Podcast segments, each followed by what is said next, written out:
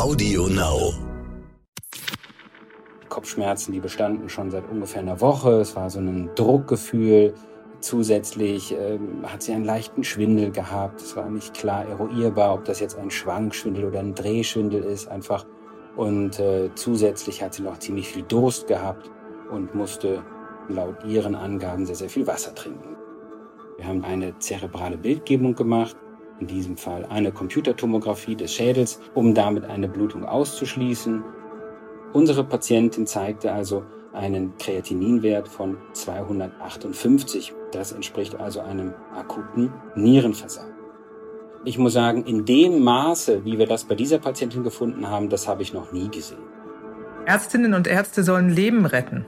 Sie sollen Krankheiten erkennen und Leiden heilen. Aber was ist, wenn sich eine Krankheit nicht so leicht erkennen lässt? Was, wenn rätselhafte Beschwerden es den Medizinerinnen und Medizinern schwer machen, die Ursache einer Erkrankung zu finden? Dann kann man nur hoffen, dass man Expertinnen und Experten an seiner Seite hat, die dranbleiben, die nicht nachlassen, bis sie sie endlich gefunden haben. Die Diagnose. Der Stern-Podcast.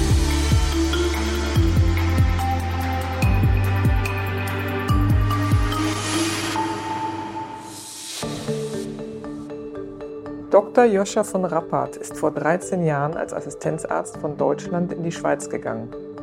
Er ist Internist und Nephrologe und arbeitet als leitender Arzt in der Inneren Medizin und Nephrologie an der Hirslanden Klinik St. Anna in Luzern. Wann er sich für das Fachgebiet der Nephrologie entschieden hat, also für die Nierenheilkunde, weiß er noch ganz genau. Ja, das ist eigentlich noch eine ganz spannende Frage, weil es tatsächlich war so, äh, dass ich an meiner ersten Stelle, meiner allerersten Stelle mal mit einem älteren Kollegen, ein, ein Kardiologe war das, äh, mit dem bin ich äh, im Fahrstuhl gefahren und der hat das Gefühl gehabt, er muss mir als jungem Kollegen da irgendwie eine Lebensweisheit mitteilen und hat aus heiterem Himmel, äh, hat er mir gesagt, schauen Sie, wenn ich Ihnen einen Tipp geben soll oder darf, dann beschäftigen Sie sich mit der Niere, weil mit der Niere beschäftigt sich sonst niemand. Das scheint allen viel zu komplex zu sein und ähm, wenn Sie sich damit auskennen, dann haben Sie automatisch einen Vorteil gegenüber, gegenüber allen anderen Ärzten. Und das hat mich dann schon äh, ein bisschen beeindruckt und letztendlich war es dann aber in dem nächsten Spital, wo ich gearbeitet habe, wo ich dann einmal auch als äh, kleiner Assistenzarzt ein nephrologisches Konsil angemeldet habe, sprich so eine eine Frage mit einem nephrologischen Problem. Ich glaube, das war auch eine irgendeine Elektrolytstörung. Und dann kam der Oberarzt von der Nephrologie vorbei und hat sich auf meinen Tisch gesetzt und hat mir das bis dato beste Teaching meines Lebens gegeben. Und ich habe diesen Mann einfach nur angeguckt und habe mir gedacht, ich möchte so sein wie du. und da war es dann eigentlich fertig. Da habe ich mir gedacht, ich muss Nephrologe werden. Und Sind Sie in die Nähe Ihres Vorbilds gekommen schon? Ja, ich bin in die Nähe gekommen, genau. Ich setze mich auch gern auf, auf Tische und, und mache äh, Tubulus-Turnen, so nennt man das.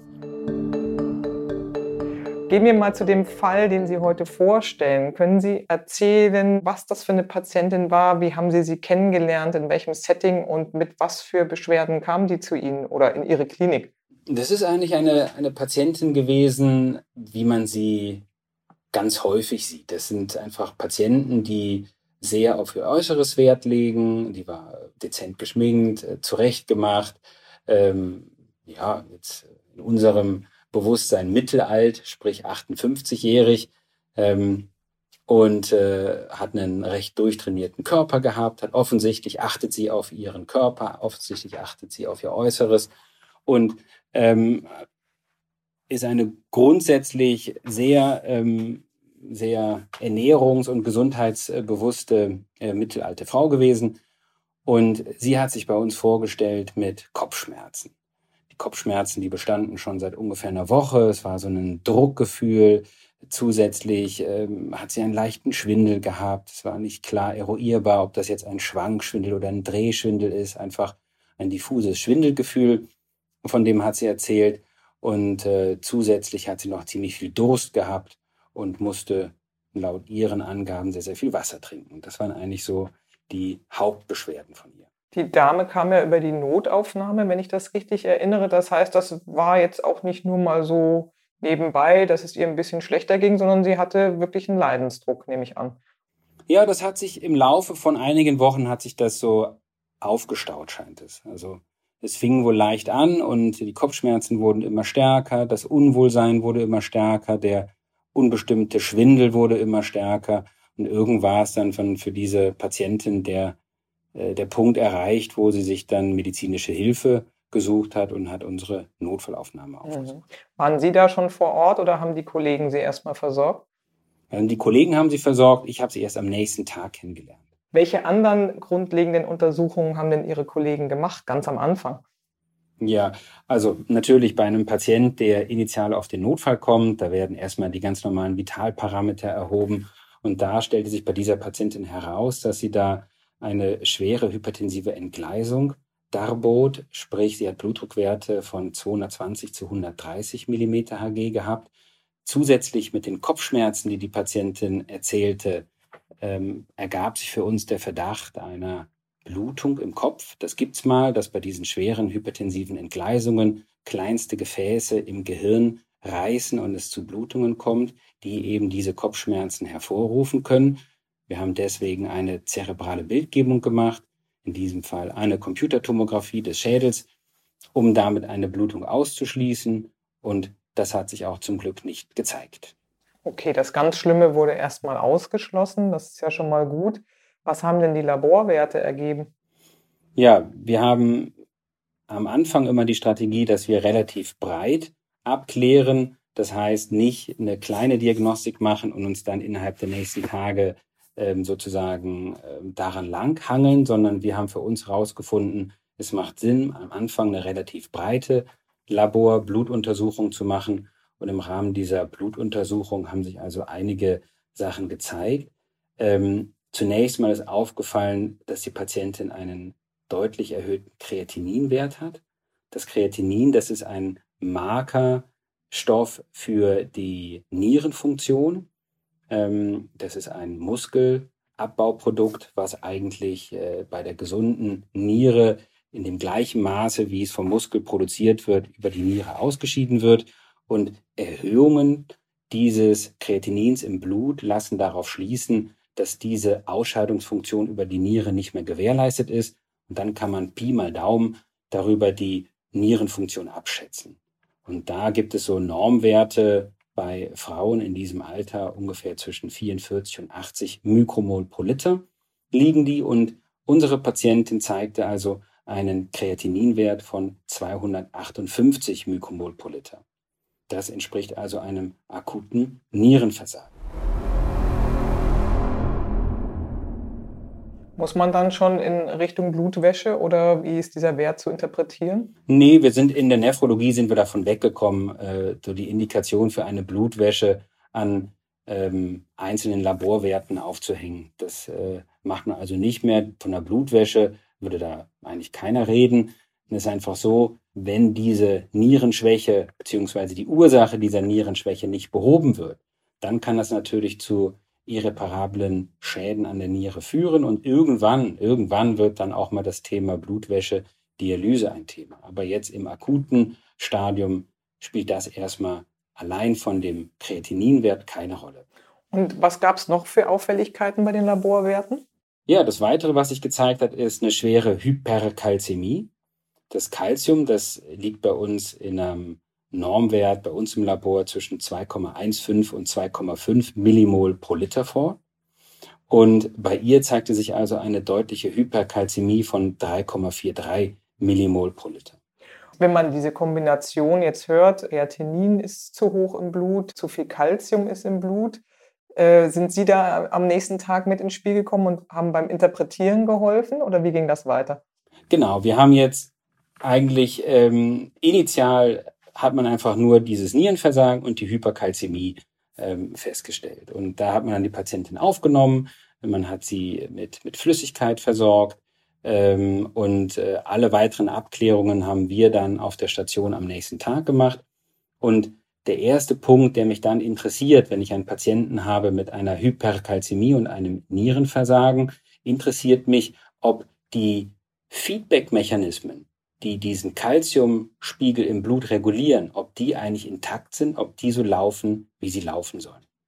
Dazu muss man wissen, dass das Calcium ähm, ein, äh, ein Teilchen ist, ein Blutsalz ist, was in einem relativ engen Maß im Blut kontrolliert ist. Das heißt, es gibt Mechanismen im Körper, das geht über Hormone, die, wenn das Kalzium zu tief sind, dafür sorgen, dass das Kalzium wieder erhöht wird.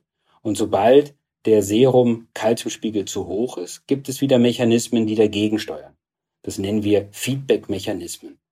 Und das Erste, was mich also da interessiert, ist, ob dieser Feedback-Mechanismus grob funktioniert.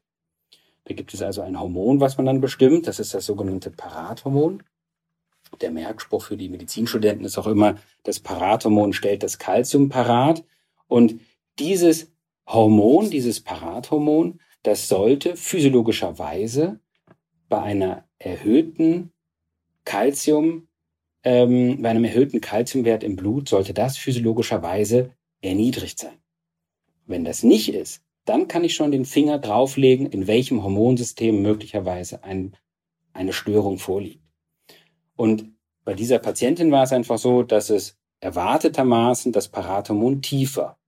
Das heißt, die erste Erklärung, nämlich eine Störung von der Hormonausschüttung des Parathormons, das konnte ausgeschlossen werden, weil das Parathormon als physiologischer Feedbackmechanismus war adäquat unterdrückt, supprimiert, wie wir sagen. Wie macht man dann als nächstes weiter, wenn man weiß, okay, da funktioniert alles? Genau, wenn jetzt in diesem Fall der normale physiologische Weg zu funktionieren scheint, dann muss man sich auf die Suche machen nach anderen Erklärungen und da sind wir dann schon relativ schnell beim Vitamin D. Ähm, Vitamin D ist ein Hormon, was äh, insbesondere über eine vermehrte Kalziumaufnahme aus dem Darm dafür sorgt, dass genügend Kalzium im Blut vorhanden ist. Das Kalzium sonst, was in unserem Blut herumschwimmt, das ist im Knochen gespeichert und der Blutkalziumspiegel, der setzt sich also aus der Fraktion zusammen, die einmal durch den Darm vermehrt aufgenommen wird und einmal aus dem Knochen freigesetzt wird. Und wenn sozusagen das Parathormon, was die Achse über den Knochen erklärt, wenn das normal ist, dann gehe ich auf die andere Achse, schaue ich mir an, gibt es eine erhöhte Kalziumaufnahme aus dem Darm. Und da spielt das Vitamin D eine große Rolle. Deswegen haben wir das Vitamin D bestimmt und dort einfach Werte gefunden, die über dem Zehnfachen der Norm lagen. Haben Sie das schon mal vorher erlebt oder dann kriegen Sie so einen Laborausdruck und da steht eine große Zahl? Wie haben Sie da drauf geguckt oder reagiert? Ja, das ist schon jetzt, Vitamin D ist natürlich ein Lifestyle-Medikament oder ein Lifestyle-Nahrungsergänzungsmittel äh, geworden. Und tatsächlich haben wir schon häufiger Hyperkalzämien gesehen, bei denen wir dann auch ähm, leicht erhöhte Vitamin D-Spiegel festgestellt haben, wo wir dann auch empfohlen haben, dieses Nahrungsergänzungsmittel doch abzusetzen. Ähm, ich muss sagen, in dem Maße, wie wir das bei dieser Patientin gefunden haben, das habe ich noch nie gesehen. Und ein Zeichen dafür, dass das was Außergewöhnliches war, ist äh, dieser Vitamin D-Spiegel. Bei uns im Labor ist immer so ein kleines Zeichen, folgt steht da immer, wenn das Labor, wenn dieser Laborwert noch gerade analysiert wird. Und was auffallend war, dass also normalerweise kommt das relativ rasch, ähm, dieses Vitamin D, wenn man das dann bestellt. Und in diesem Fall hat das Ewigkeiten gedauert, gefühlte Ewigkeiten gedauert. Und als wir dann im Labor angerufen haben, wo denn der Laborwert bleibt, hat man uns erzählt, ja, der Wert ist so hoch, dass man Verdünnungsreihen anlegen muss, um überhaupt in dem Messspektrum der Maschine zu bleiben. Das war also wirklich ein extrem hoher Wert. Wir wissen, dass der Vitamin D3-Spiegel, und wir reden jetzt, das ist ein bisschen komplex, aber wir reden von dem sogenannten 25-Hydroxyvitamin D3. Das ist das Vitamin D3, was sozusagen das Speichervitamin darstellt. Und da haben wir normalerweise bei uns im Labor einen Normwert zwischen 50 und 150 Nanomol pro Liter. Und unsere Patientin, die kam mit einem Wert von über 1500 Nanomol pro Liter. Also beeindruckend hoch und das hatten Sie so vorher aus Ihrem Labor auch noch nicht bekommen. Können Sie noch mal einen kleinen Ausflug zum Vitamin D machen äh, und unserem Körper? Ich glaube, das wird ja einerseits in der Haut gebildet, andererseits kann man es durch Nahrung zu sich nehmen. Wie ist da, wie ist das Zusammenspiel? Genau, es gibt verschiedene Formen der Vitamin D-Vorstufen, die zum einen im Körper selber gebildet werden, ähm, unter dem Einfluss von UV-Licht in eine nächste Form überführt werden. Andererseits werden diese Vorformen auch durch die Nahrung aufgenommen und dann ähm, untergehen oder unterliegen diese Vorstufen noch einem Umwandlungsprozess in der Leber. Und nach der Leber entsteht einfach dieses 25-Hydroxy-Vitamin D3. Und dieses 25-Hydroxy-Vitamin D3, das wiederum wird dann durch ein bestimmtes Enzymsystem, so kleine Eiweißsysteme, entweder in der Leber und in der Niere wird das dann umgewandelt in das sogenannte aktive Vitamin D3. Und man muss sich also vorstellen, es gibt einen großen Pool an Speichervitamin D und einen kleinen Teil biologisch aktives Vitamin D. Und bei unserer Patientin war nicht nur das Speichervitamin D3 extrem erhöht. Ich habe erwähnt, das war diese Erhöhung des Normwertes äh, um das Zehnfache bis 1500 Nanomol sondern auch der aktive Teil, der war auch massiv erhöht. Dort gibt es einen Normwert ungefähr so 48 bis 190 Pikomol pro Liter in unserem Labor. Und bei uns hat sie einen Wert von knapp 500 Pikomol pro Liter gehabt. Und das ist eigentlich der spannende Punkt, weil normalerweise unterliegt auch dieses aktive Vitamin D3 eigentlich einem hochkomplexen Regulationsmechanismus in unserem Körper. Und normalerweise sollte eigentlich so ein hoher 1,25 Hydroxywert überhaupt nicht vorkommen können. Weil das dann runtergeregelt werden würde, wenn alles funktioniert. Genau, das sind schon diese, ich habe es eben schon mal erwähnt, diese biologischen Feedback-Mechanismen, die wir im Körper, das ist so ein Grundprinzip, das ist bei ganz vielen Hormonkreisläufen, haben wir so biologische Feedback-Systeme. Das bedeutet, dass wenn ein Hormon gebildet wird, was eine bestimmte Wirkung hat, dann ist es häufig so, dass dieses Hormon, wenn es mal gebildet ist, seine eigene Bildung hemmt. Und das macht auch das 1,25 Vitamin D3. Das hemmt also über ein Enzymsystem seine eigene Bildung. Gleichzeitig wird ein Enzymsystem hochgefahren, was den eigenen Abbau beschleunigt. Das heißt, auf mehreren Ebenen ist eigentlich, eigentlich im Körper dafür gesorgt, dass solche Zustände, nämlich ein zu hohes 1,25 Hydroxyvitamin D3 zu haben und dadurch konsekutiv auch eine Hyperkalzämie zu haben, eigentlich gibt es Feedback-Mechanismen, die das effektiv verhindern. Und das war die erste Frage von uns. Warum wirkt es bei dieser Patientin nicht? Was läuft bei dieser Patientin schief, dass diese wirklich gut etablierten Feedback-Mechanismen offensichtlich nicht greifen. Da war also wirklich was sehr aus dem Gleichgewicht geraten, wenn ich das so mal zusammenfasse. Vitamin D, das ist ja dafür da, auch um das Skelett zu stärken. Einlagerung von Kalzium in den Knochen haben Sie vorhin erwähnt. Es gibt ja inzwischen auch einen Hype um Vitamin D äh, und welche guten Wirkungen es sonst noch haben soll. Können Sie dazu was sagen, auch im Zusammenhang mit Corona und Covid-19?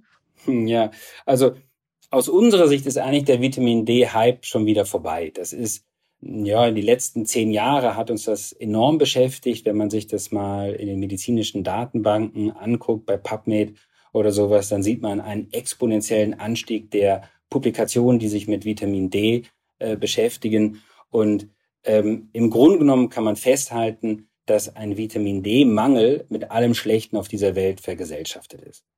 Das heißt, alle chronischen Erkrankungen, sind mit einem Vitamin D-Mangel assoziiert.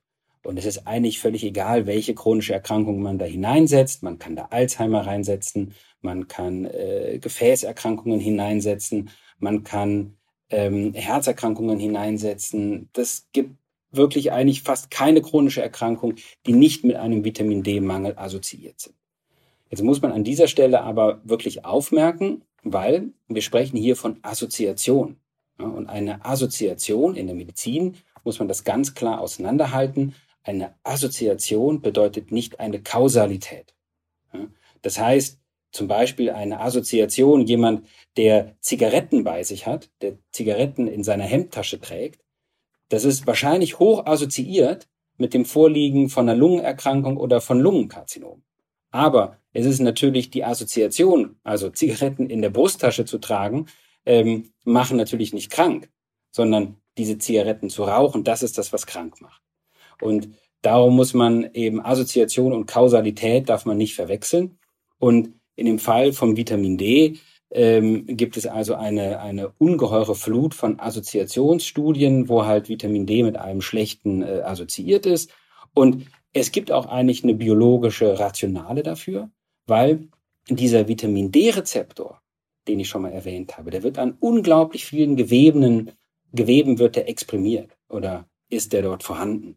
Und das bedeutet, dass man also sich vorstellen kann, dass über diesen Vitamin D-Rezeptor Vitamin D ganz, ganz, ganz viele ähm, Ursachen oder äh, Veränderungen im Körper bewirken kann. Und wenn man natürlich dann diese Assoziationsstudien hat, die zeigen, ein Mangel von Vitamin D ist mit so unglaublich vielen schlechten Sachen assoziiert, dann liegt der Gedanke nahe, dass man doch eigentlich dort ansetzen könnte und diesen Vitamin D-Mangel beheben müsste und dann wendet sich alles zum Guten. Und das findet man eben heraus über sogenannte Interventionsstudien. Und Interventionsstudien, die müssen gewissen Gütekriterien, müssen die genügen. Das heißt, der Goldstandard, das Höchste, was wir in der Medizin zu bieten haben, sind die sogenannten randomisierten, kontrollierten, doppelverblindeten Studien. Das heißt, wo weder der, äh, das ärztliche oder pflegerische Personal noch der Patient weiß, ob er so ein Vitamin D-Präparat einnimmt oder ob es nicht ein Placebo ist. Und wenn in solchen Interventionsstudien, die noch groß genug sein müssen, ein Effekt nachgewiesen wird, dann kann man von einer Kausalität sprechen, wenn man auch ein passendes biologisches Konzept hat. Und beim Vitamin D gibt es da also eine ganz, ganz starke äh, Diskrepanz. Auf der einen Seite Millionen an Assoziationsstudien und extrem wenig und extrem wenig gut gemachte, ausreichend große Interventionsstudien.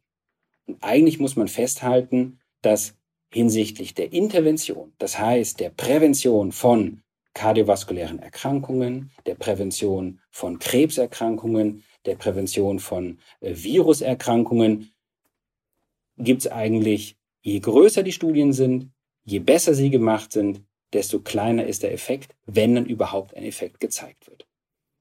Eigentlich ist für uns deswegen dieser Vitamin D-Hype eigentlich schon beendet, ähm, weil sich alle oder die meisten dieser Versprechungen, die man sich erhofft hat, sich nicht bewahrheitet haben. Die Erklärung ist relativ banal. Das biologische System ist einfach viel, viel komplexer, als man das in so einem mechanistischen Schaubild aufzeigen kann. Sie haben jetzt gesagt, für Sie ist der Hype schon wieder beendet. Das äh, ist in der Bevölkerung, kann das ja durchaus anders sein. Äh, auch im Rahmen von Covid-19 und Vitamin D könnte vor Covid-19 schützen, fiel das ja auch häufiger, das Stichwort.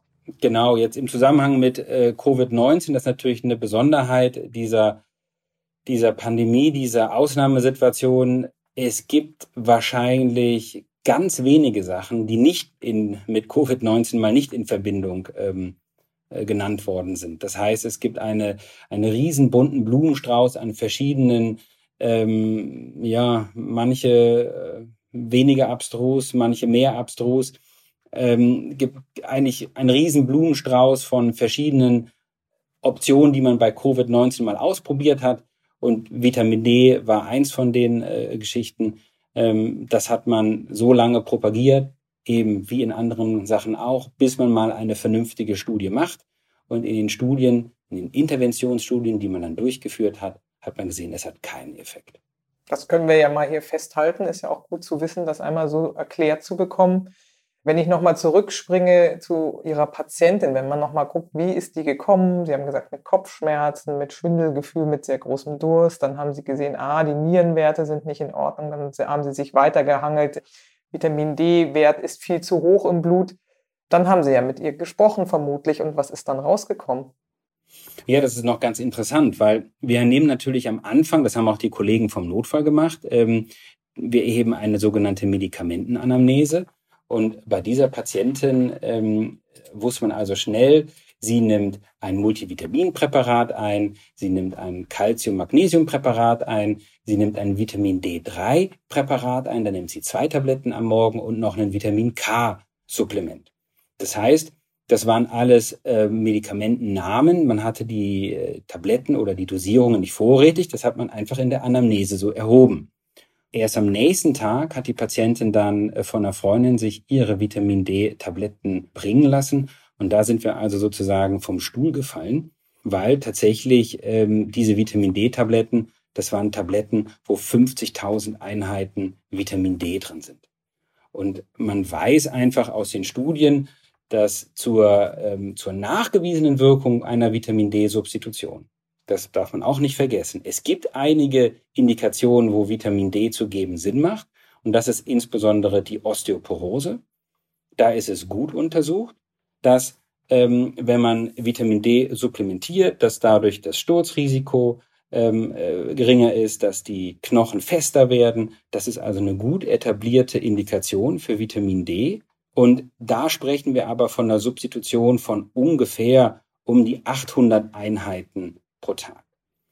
Und wenn man jetzt sich überlegt, dass diese Patientin zwei 50.000 Einheiten Tabletten, also 100.000, mindestens 100.000 ähm, Einheiten Vitamin D täglich über sechs Monate geschluckt hat, dann ist das also eine Menge, die man sich gar nicht mehr vorstellen kann. Das heißt, viel zu viel Vitamin D äh, hat sie sich zugeführt, aber das hat sie ja absichtlich gemacht, weil sie sich was Gutes tun wollte, nehme ich an. Genau, das ist eben so das Klassische. Das sind eben eigentlich äh, gesunde Menschen, die ähm, ihrem äh, Körper was Gutes tun wollen und so eine gewisse, ich habe das Gefühl, dass das eine gewisse, ja, ich will nicht sagen Sorte von Menschen ist, aber das ist ein Menschentyp, wie man ihn ja häufig vorfindet. Das sind eigentlich gesunde Leute, die sich für Gesundheit interessieren.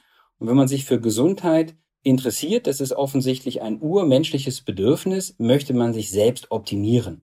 Man ist eigentlich gesund und irgendwie scheint es den Menschen aber nicht zu langen, einfach nur gesund zu sein, sondern man möchte gerne irgendwas machen, um das noch mehr zu optimieren, um noch gesünder zu sein. Und das ist so ein bestimmter Menschentyp, die dann eben auf die Idee kommen, so Nahrungsergänzungsmittel zu schlucken. Nahrungsergänzungsmittel, das ist ja ein Riesengeschäft. Das ist eigentlich, äh, ja, es gibt eigentlich gute Publikationen, die zeigen, was das für ein, ein Milliardengeschäft für, für Nahrungsmittelergänzungshersteller ist, dieser Hype, ähm, einen gesunden Menschen noch gesünder zu machen mit Nahrungsergänzungsmitteln, die wahrscheinlich außerhalb der, der dritten Welt ähm, überhaupt keine Bedeutung haben, weil wir leben nicht in einem, in einem äh, Zustand, wo uns irgendwelchen Sachen mangeln, sondern unsere Gesellschaft oder wir äh, leiden ja eher an einer Überversorgung von allen möglichen Nahrungskomponenten und weniger an einer Unterversorgung. Was haben Sie denn mit der Patientin dann auf Ihrer Station gemacht? Wie sind Sie das therapeutisch angegangen? Genau, das ist ja noch eine spannende Geschichte. Sie hat ja diese Hyperkalzämie gehabt. Und ich habe jetzt viel von dem Vitamin D geredet, aber das Vitamin D, das ist eigentlich nur die Ursache gewesen, warum sie so eine Hyperkalzämie gehabt hat. Und ich habe schon erwähnt, es gibt ja zwei Schenkel, einmal die Resorption aus dem Knochen und einmal die Kalziumaufnahme aus dem Darm. Und wir haben verschiedene Tests äh, durchgeführt, wo wir den Knochenstoffwechsel untersucht haben.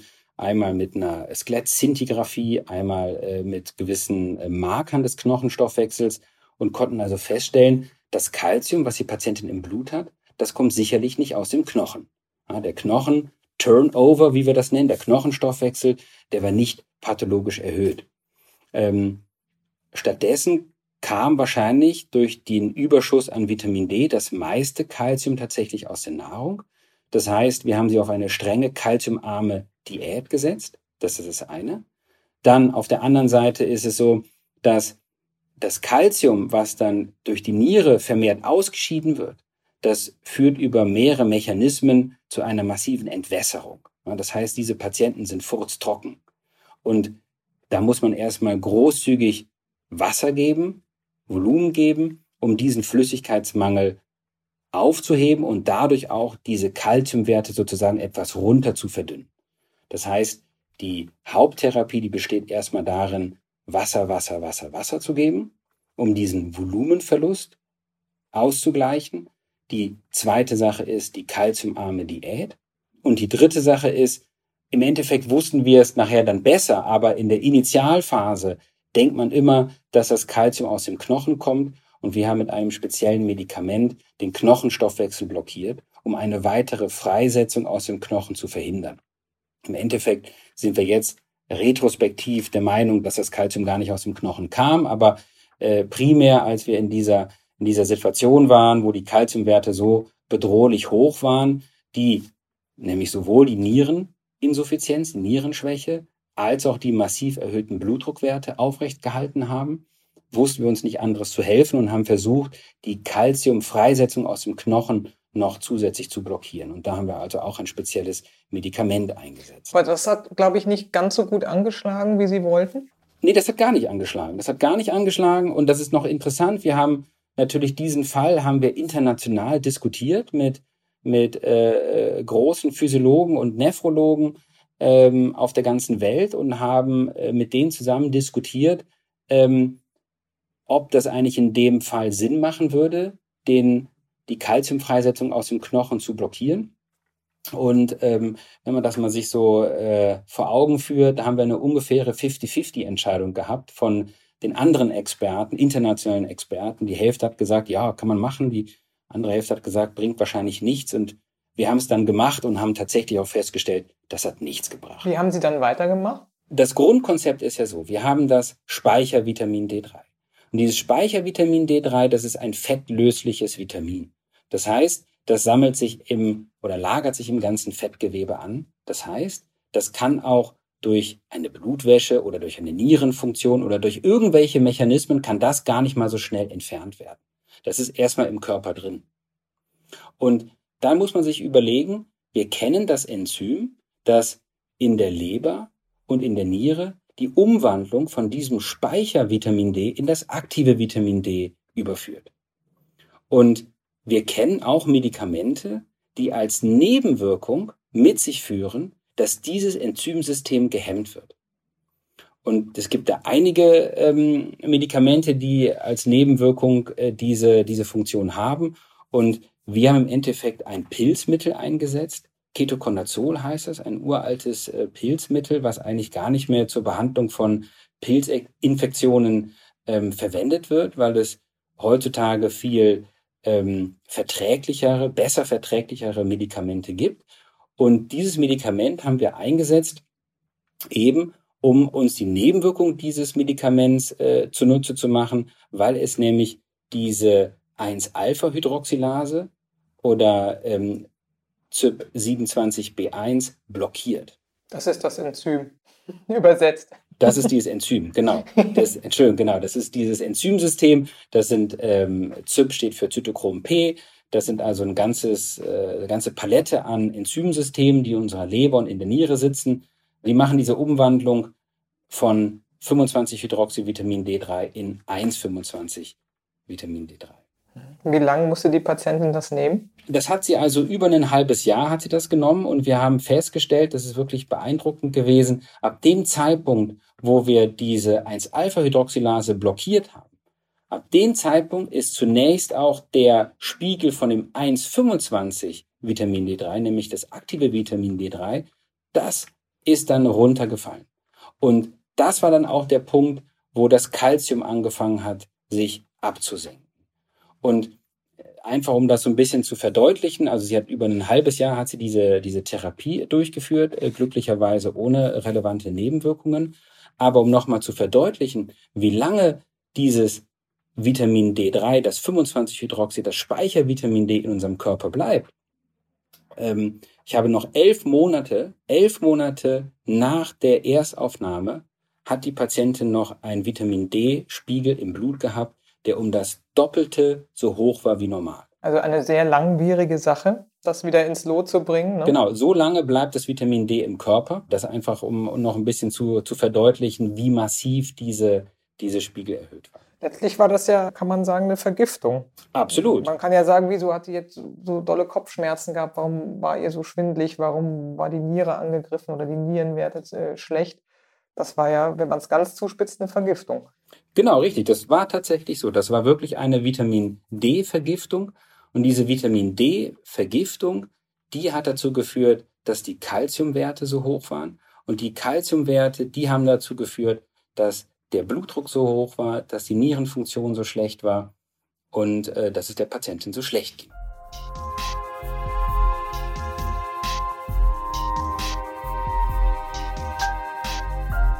Geht es der Patientin denn inzwischen wieder gut und haben Sie sie nochmal gesehen? Ja, der Patientin geht es eigentlich wieder gut. Ich äh, betreue die Patientin regelmäßig. Natürlich, weil das so ein spannender Fall ist, wollte ich der Sache nachgehen. Zum anderen weiß man natürlich, wenn man mal ein Nierenversagen gehabt hat, hat man ein höheres Risiko, im Verlaufe der nächsten Jahre einen Bluthochdruck zu entwickeln, eine Nierenschwäche zu entwickeln. Und das ist einer der Gründe, warum sie ähm, am Anfang natürlich häufiger, jetzt einmal pro Jahr in meine Sprechstunde kommt und der Patientin geht es eigentlich gut. Ähm, sie ist aber immer noch eine Patientin, die sozusagen auf der Suche ist, ihre Gesundheit selbst zu optimieren und äh, ist jetzt gerade dabei, äh, Omega-3-Präparate einzunehmen in größeren Dosen. Und auch hier Omega-3 ein ähnlicher Hype äh, wie mit dem Vitamin D hinsichtlich der Verbesserung von kardiovaskulären äh, Erkrankungen oder Krebserkrankungen. Und auch hier muss man feststellen, je größer, je qualitativ hochwertiger die Studie ist, die die Wirkung von Omega-3 auf Körpersysteme untersucht, desto negativer ist das Ergebnis. Das heißt, übersetzt, es gibt keinen Beweis dafür, dass es wahnsinnig wohltuend für unseren Körper ist. Nein, es gibt äh, jetzt gerade eine, eine ganze Reihe von, von größeren Studien und ähm, man muss sich, es ist immer schwierig, weil es gibt es gibt ja keine Studie, die zu einem Thema nicht irgendeinen Effekt zeigt. Das heißt, man kann die Argumentation, ja, ich mache das und das, weil eine Studie hat das gezeigt, die ist primär nicht besonders clever, weil man wird immer eine Studie finden, die irgendwas zeigt. Man kann jeden Unsinn kann man belegen mit irgendeiner Studie. Es gibt kein noch so abstruses Thema, für das man nicht irgendeine Studie findet, die das mal behandelt hat. Aber man muss sich einfach angucken, eben, wie qualitativ hochwertig sind die Studien, wie gut sind die Studien. Und wenn man verschiedene Studien hat, die zu verschiedenen Ergebnissen kommen, dann muss man sogenannte Meta-Analysen machen, die sozusagen das mit einrechnen, dass auch mal eine Studie eine, eine Wirkung in die andere Richtung zeigen kann.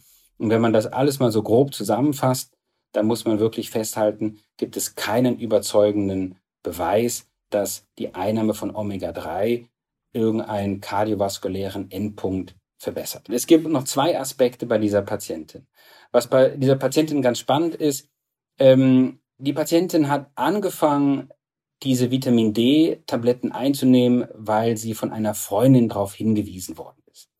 Wir haben das sehr, sehr genau untersucht, weil es wäre tatsächlich so gewesen, wenn diese Therapie, die sie durchgeführt hat, die im Endeffekt eine lebensgefährliche Therapie gewesen ist, wenn das ein Angehöriger eines irgendwie dem Heilberufgesetz unterworfener Mensch gewesen wäre, auch ein Heilpraktiker, dann hätte der sich strafbar damit gemacht. Und das hätten wir auch versucht, mit der Patientin sowas zur Anzeige zu bringen. Deswegen haben wir das genau untersucht, diesen Aspekt.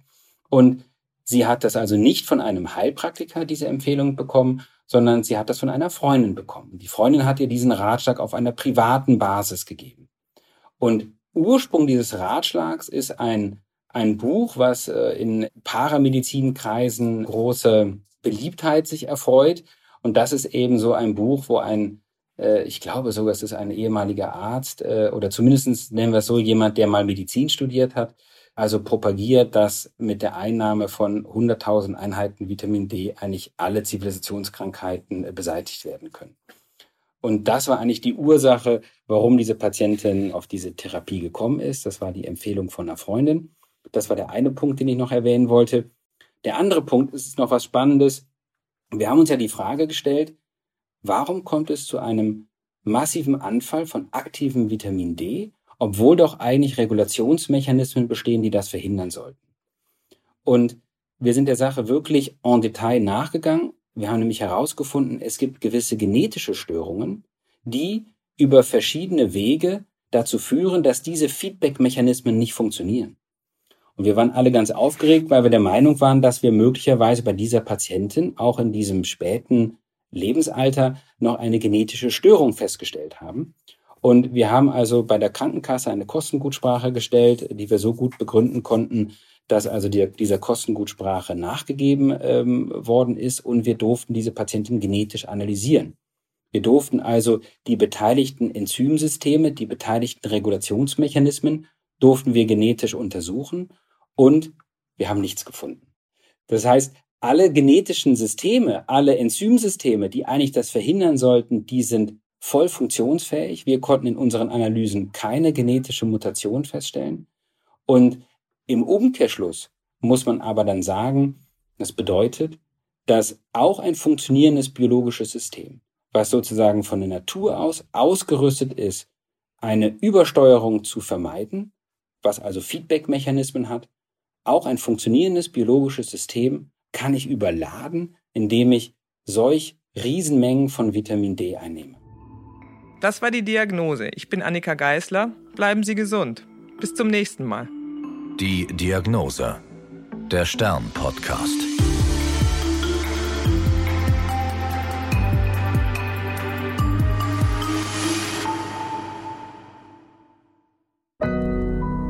Audio Now.